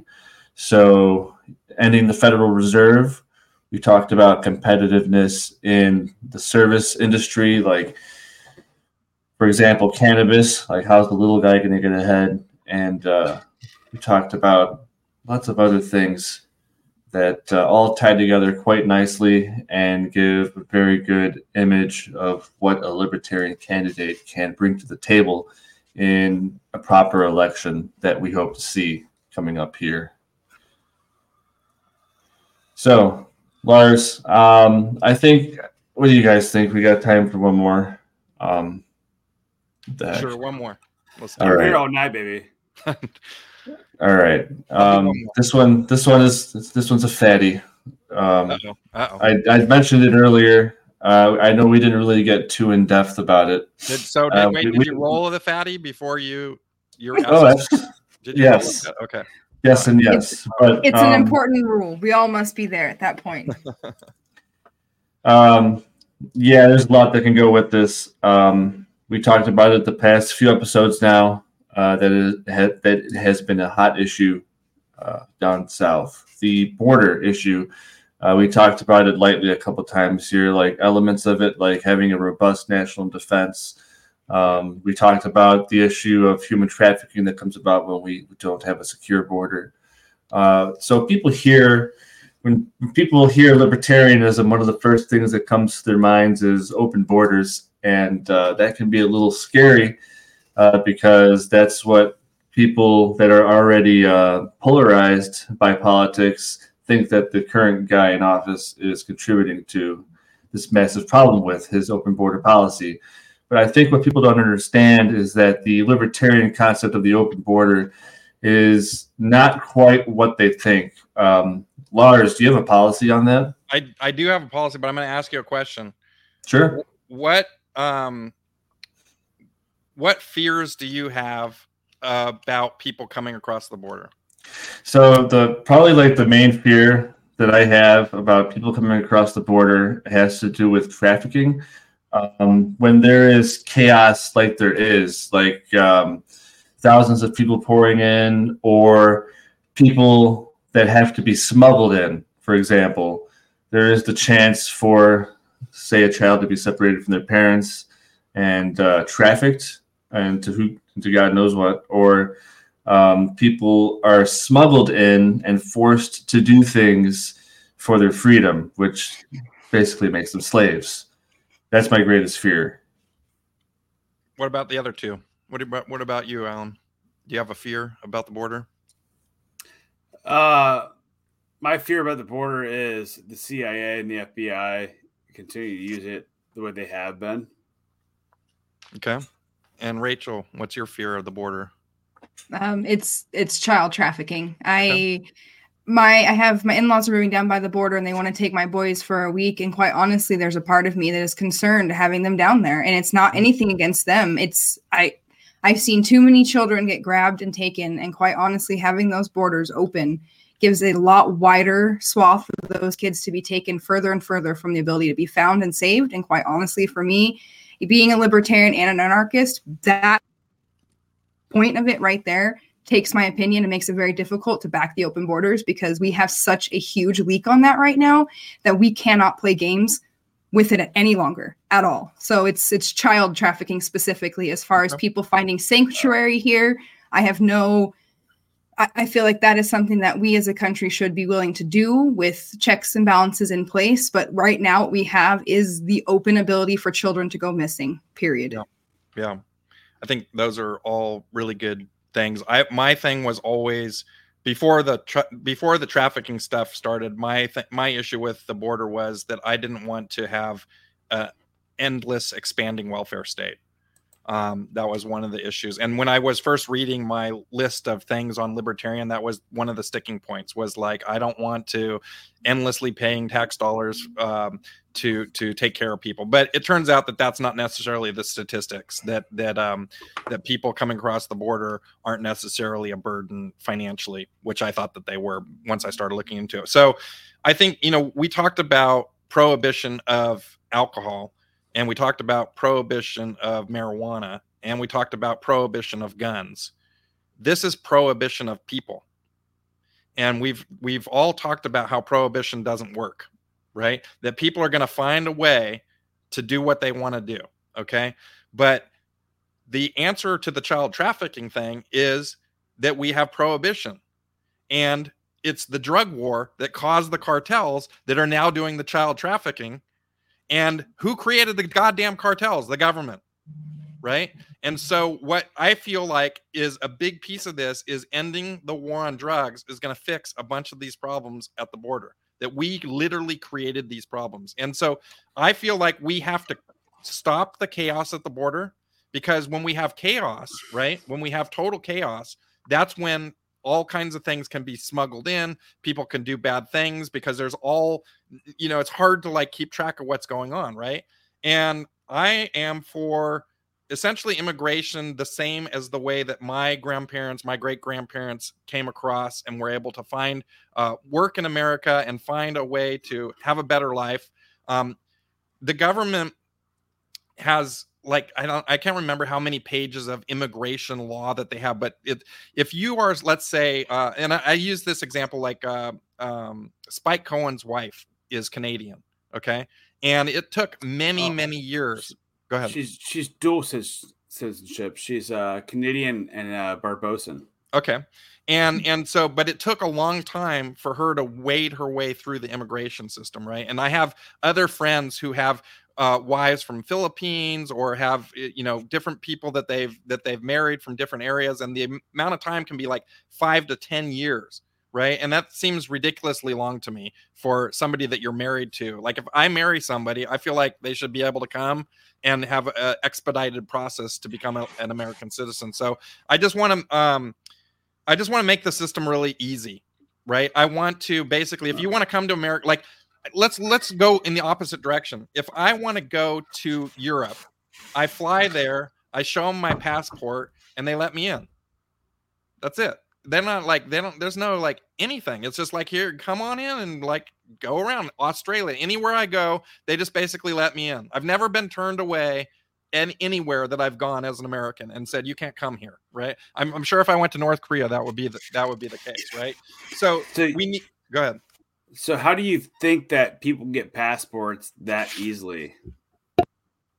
that people get passports that easily i mean Yeah. pretty boy i don't know that i've ever heard anybody being denied a passport in america unless you're maybe uh, maybe if you're Obviously, they're not. It's not in America. It's it's somewhere else. They're Sure, trying sure. to come into America, right? they don't have paperwork because they don't they don't have money to buy paperwork basically right but what i'm Yeah. saying is that if you want to be a visitor to america it should be pretty easy okay if you want to work in america you should be able to get a work visa and come work in america and hopefully we have corporations that will sponsor you and match you with a job to get you exactly to where you need to be because there are 9 million unfilled jobs in america right now and so we can match those people up with those jobs right um, and then if you want to be an actual immigrant, that's another visa. That's another that's another process. But we got to stop this chaos at the border.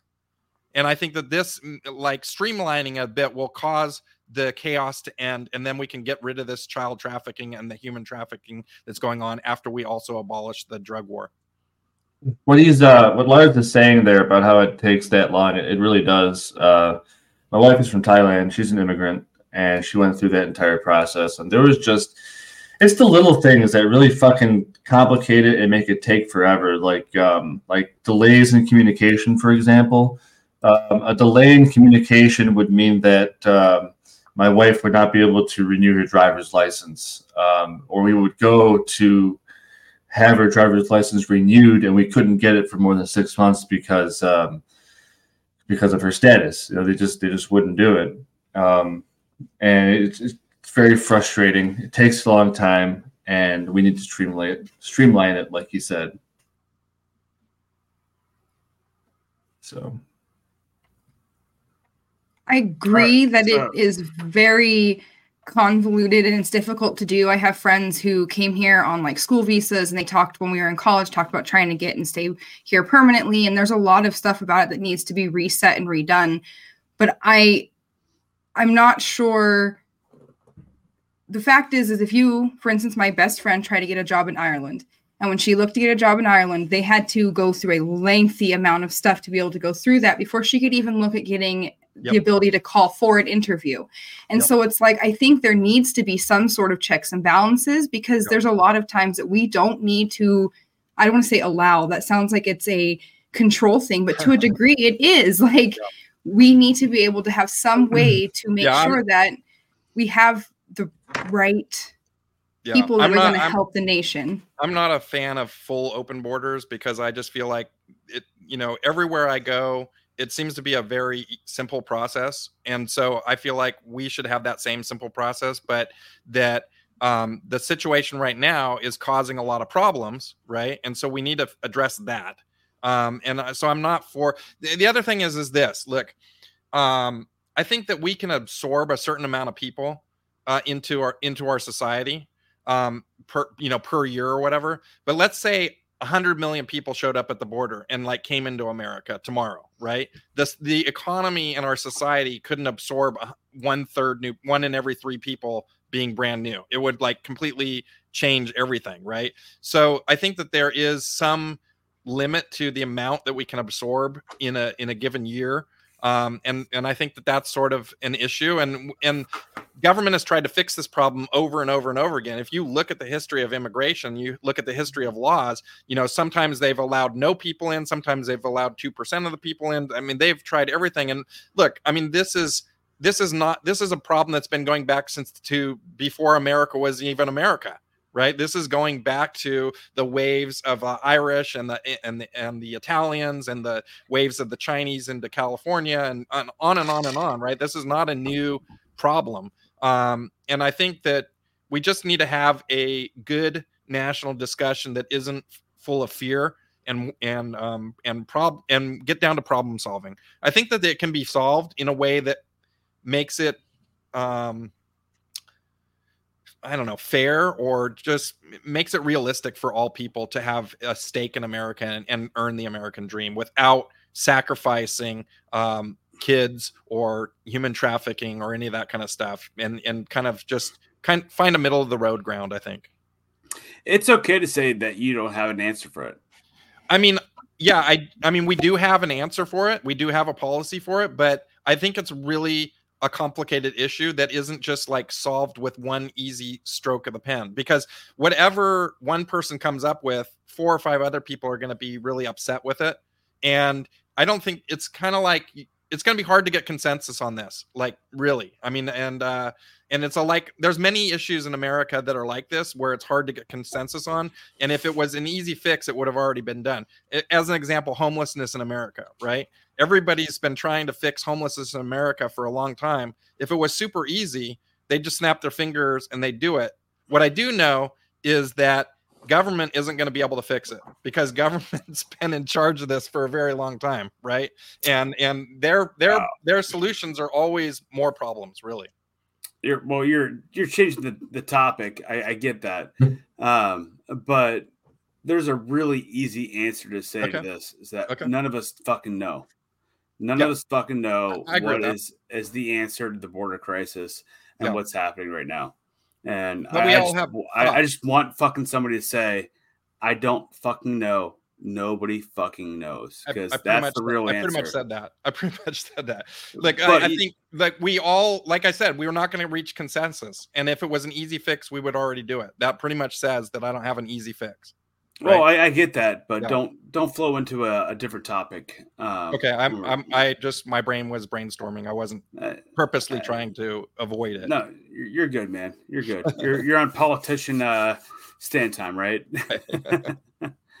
So, all right. With that being said, um, how the fuck do we fix these motherfucking roads? The what? The roads? These motherfucking roads. roads. The roads. my, my, my roads. What about, what about my roads, bro? My roads. How are we gonna have the roads if we don't have the government? Roads. Yeah, how are we gonna have the roads if we don't? I've I've uh, gotten my wife's not necessarily a libertarian, but I've got her trained that when we're driving in the car and there's a pothole or something, she just starts preaching out my roads, my damn roads. you know, it's funny because you know I talk about um I'll, I'll post online about we need to abolish the IRS, we need to end the income tax, we need to get rid of the Federal Reserve, and it's always the damn roads what about my roads and my police departments and my fire departments and my you know all this stuff right? And it's like if you show them a budget of the federal government and you say look on here and tell me where your roads are they're like well there's this transportation yeah. and it's 0.04 of 1% i'm like so your roads nothing's happened to your damn roads. Like shut up about your damn roads we're we're talking about big, much bigger picture right now. My roads, my roads, my roads. My that is the key to civilized society, don't you know? Key. Without your roads, you oh, don't yeah. have civilization. Yeah, we yeah. need if, we keep, that. if we keep going like the way we're going, we're not going to have roads. I, so I, I made a, a moot point. No, I, I love that thing of like it's uh, we have to have a civilized society. We can't have a civilized society without all the taxation and stuff. So then I put a meme together and it's like a picture of all the homeless encampments in California, and I'm like civilized society. yeah, no, I'm, I'm, with yeah. you on that. Fucking preach that. that, dude. I'm with you on that, hundred percent. And uh, fucked up. What's really funny is before we had income tax, there was fucking roads. I met what really? Oh my god. Oh, it's amazing, right? What? It's just amazing. no, dude. that No, no, no. that- Businesses built No, these things out to make no, sure no, they no. had things come to them. Mm, no, no. Mhm. I, I'm pretty sure 1913 income tax is born, and the next day there's federal highways everywhere. It's Are you saying there was no firefighters or any of that No, before mm-mm. 1913 no. either? Stuff just burned down. We didn't, and we didn't rake the forest ever. No rake of the forest. Yeah, we, we gathered around, we farted on it just to help build that fire. So, Ugh. That's, that's what it was. we just shitting on those roads. Used to try Uh. to carry buckets of water as the fire department. It's true. Oh. That is that is fact. Just They buckets. used to have uh they used to have water glass bombs actually too. They used to put out fires with like water glass bombs. So they, they built like a little water bottle like this with glass, and you would throw it at the fire, okay. and it did I've never not seen- do well. I've never seen that, but you know, Too well. Didn't do well. no. I saw something. I saw something crazy today. It was like a little video clip of some new military um, device, and it was basically like a, a, a kind of a truck with like um s- you know little armature on it, and it shot this like string out. It looked like a rope or something, and it was like just this rope, and it's just like flying in the air, and I'm like, what is going on with this thing? And then it kind of like lands on the ground, and you see it, and then it just explodes because it's like uh, C4 or something like that, right? And it just like completely devastates this giant area in front of it. It was crazy. And I guess it's for taking out whole foxholes or something. Fucking det cord the Maybe entire that's- time. Maybe, yeah. I mean, it was crazy. I was like, that's something new I've never seen. Do you- Oh. maybe Alan? Maybe you need to buy one of those. Just, Yeah. Saying Dude, shopping list. just saying. looking up right now. That that makes me think about. I saw the other day. Wish.com. They God. they did a Can we, can we talk about how we've all been saying Timu the wrong way? Is it Temu? It, it they had six commercials in the Super Bowl. Just say Temu, Yeah, it's Temu. Oh boy. Timu. Fuck, is that like a li- is that like a midlife crisis type situation? They're very adamant about their commercials that it was Temu. Temu. Clearly they made a mistake if they had to have pay for four commercials to fix the way people are saying it. They need to just let it go at this point. Six? Six. Jeez. That's Yeah, a lot. Of, it's- Super Bowl. That's a lot of it- money. It's not worth it. Just let it be Timu now. It's okay. It's not worth it. Oh, Yeah. Lars, I'm sorry that we're so uh, autistic. Um, I apologize for myself and my my cohorts. I fit. I fit right in. So I was gonna say it's not like he seemed uncomfortable at this point. no, you know, like I like you know, I like I said, I grew up super poor. I've done all, you know, the I've done crazy jobs, dishwasher, grass, uh, grease cleaner outer, you know, um, bread delivery guy. I, I mean, just I'm much more comfortable in a hoodie and jeans eating a burrito on the side of the road than I am, you know, with this suit. I I really hate suits and I'm not wearing a tie. I really hate ties; they're really bad. But eh, you kind of have to like put on the the deal uh, to be president. So you know they want you to be. They they yelled at me because I had a red tie on, and that was too Republican for them. And um, I have Red, Hot red, color. red ties are aggressive. I have really long hair, and they like one guy told me you're going to cut that off to be president, right? And I'm like, no. And so, yeah, anyway. it's you part of especially for the independent crowd, I would say don't cut it because a lot of us that's important. I mean, well, that's your identity. You gotta like you gotta maintain yourself. But everybody wants you to change for their fucking for their drive, for their ideology. Just be yourself. I'm not a fan of uh, of Fetterman's politics, but I'm a fan of Fetterman just doing whatever the fuck he wants. I get that, and I agree with that too. But do it in a way that shows how you stand yeah, and what you stand for. yeah. Yeah. I think I think that like people like um you know Steve Jobs and uh, Zuckerberg and whatever tech guys, um, they often don't dress up anymore because they're just like we don't care and we're not that New York, you know, banker people or whatever. Um, and they kind of uh, broke the mold of that stuff a little bit. And I think that's why Fetterman's able to do what he's able to do. Um, and I think you're going to see that more and more. Um, just people like not dressing down all the time, but you know, being a little bit more relaxed. Everybody doesn't have to be so stuck up. It's ridiculous. Yeah. Yeah. Yeah. I get still that. think Fetterman's a psyop though. Fuck, hundred percent. that dude fucking trips me out, dude. Like the way that he acts and the way that he, pre- Oh, he dude, and presents with- himself yeah, everywhere. um, that's uh, yeah, yeah, He very like a, a fucking tuxedo hoodie. Yeah, very likely. Like, hey, I'm in a tuxedo hoodie to this tuxedo event. Here I am, guys. I'm, I'm fucking just spotlighting for you, Oh man. dude. That, that, that guy's butthole has to be just gleaming with. Why do you always go there, man? What the Uh, fuck? Just saying. Uh, see, we've had I'm just- feet I'm and just- Fucking- buttholes. yeah, I was gonna say fucking feet and fucking buttholes. To on that note, guys, I gotta go. yeah, dude. the brightest flashlight coming out of his butthole. You just crossed the ever- line. I gotta. President's ever gotta go now, bro. fucking go. You and just the wanted to say you talked about it with Sorry, the president. Lars. That's all. But I just I don't agree with it. Like it, there, it's a psyop. Like it's it's fucked up, man. There has to be a, like literally just a, a LED light that's the brightest LED light you've ever seen, just shining down every time he takes a shit. He could be a robot. Robot. Could be, Could be a robot. could Be be a robot. Yeah, could be a robot. with AI. Who knows? Oh man. Don't get me started on AI. You guys know that freaks me out. I want a crystal ball really bad, and I think in a couple years I could probably have one. I have one. No, like a real one.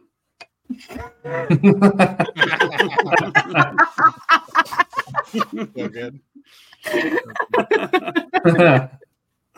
No, seriously though, like a real one, like AI. Yeah, no, I know. Sorry, Lars. We're, Yeah, we're, I don't know. fucking- We're we're driven out here.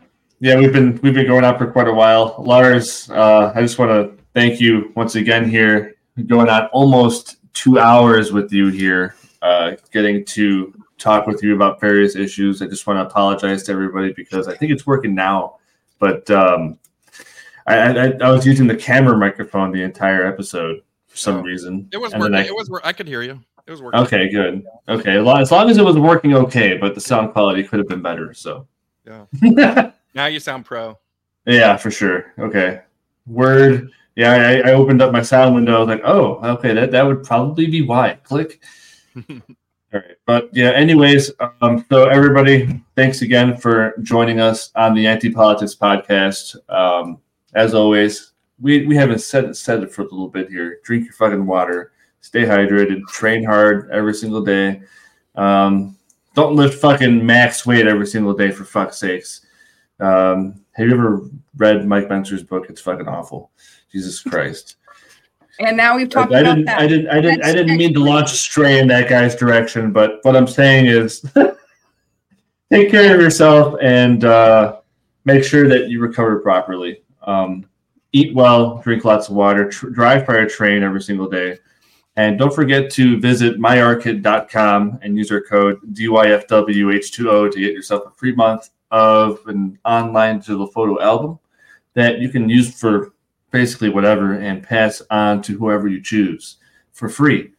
So, Feet With that tips being calendar coming soon. yes, Alan's feet pick calendar is coming soon. Well, Lars Um, says he's in, so he's in. I know. Now we have us a now. presidential candidate, so we're we're just Eight of us. moving right up the list. We'll get there. We'll keep you in. We'll keep you in the loop. I got it going. The list is strong. sparkling them sparkling toes. Yeah. All right, everybody. Thanks for joining us. Lars, man, thanks for coming on the show, man. thank you. Thank you. It's No problem. We appreciate Alan. it big time. Alan, you got to say it, man. We're We waiting. love you. Bye. There it is. We love you. Bye. Thanks for joining Bye, us on the Anti Politics Podcast. Take care.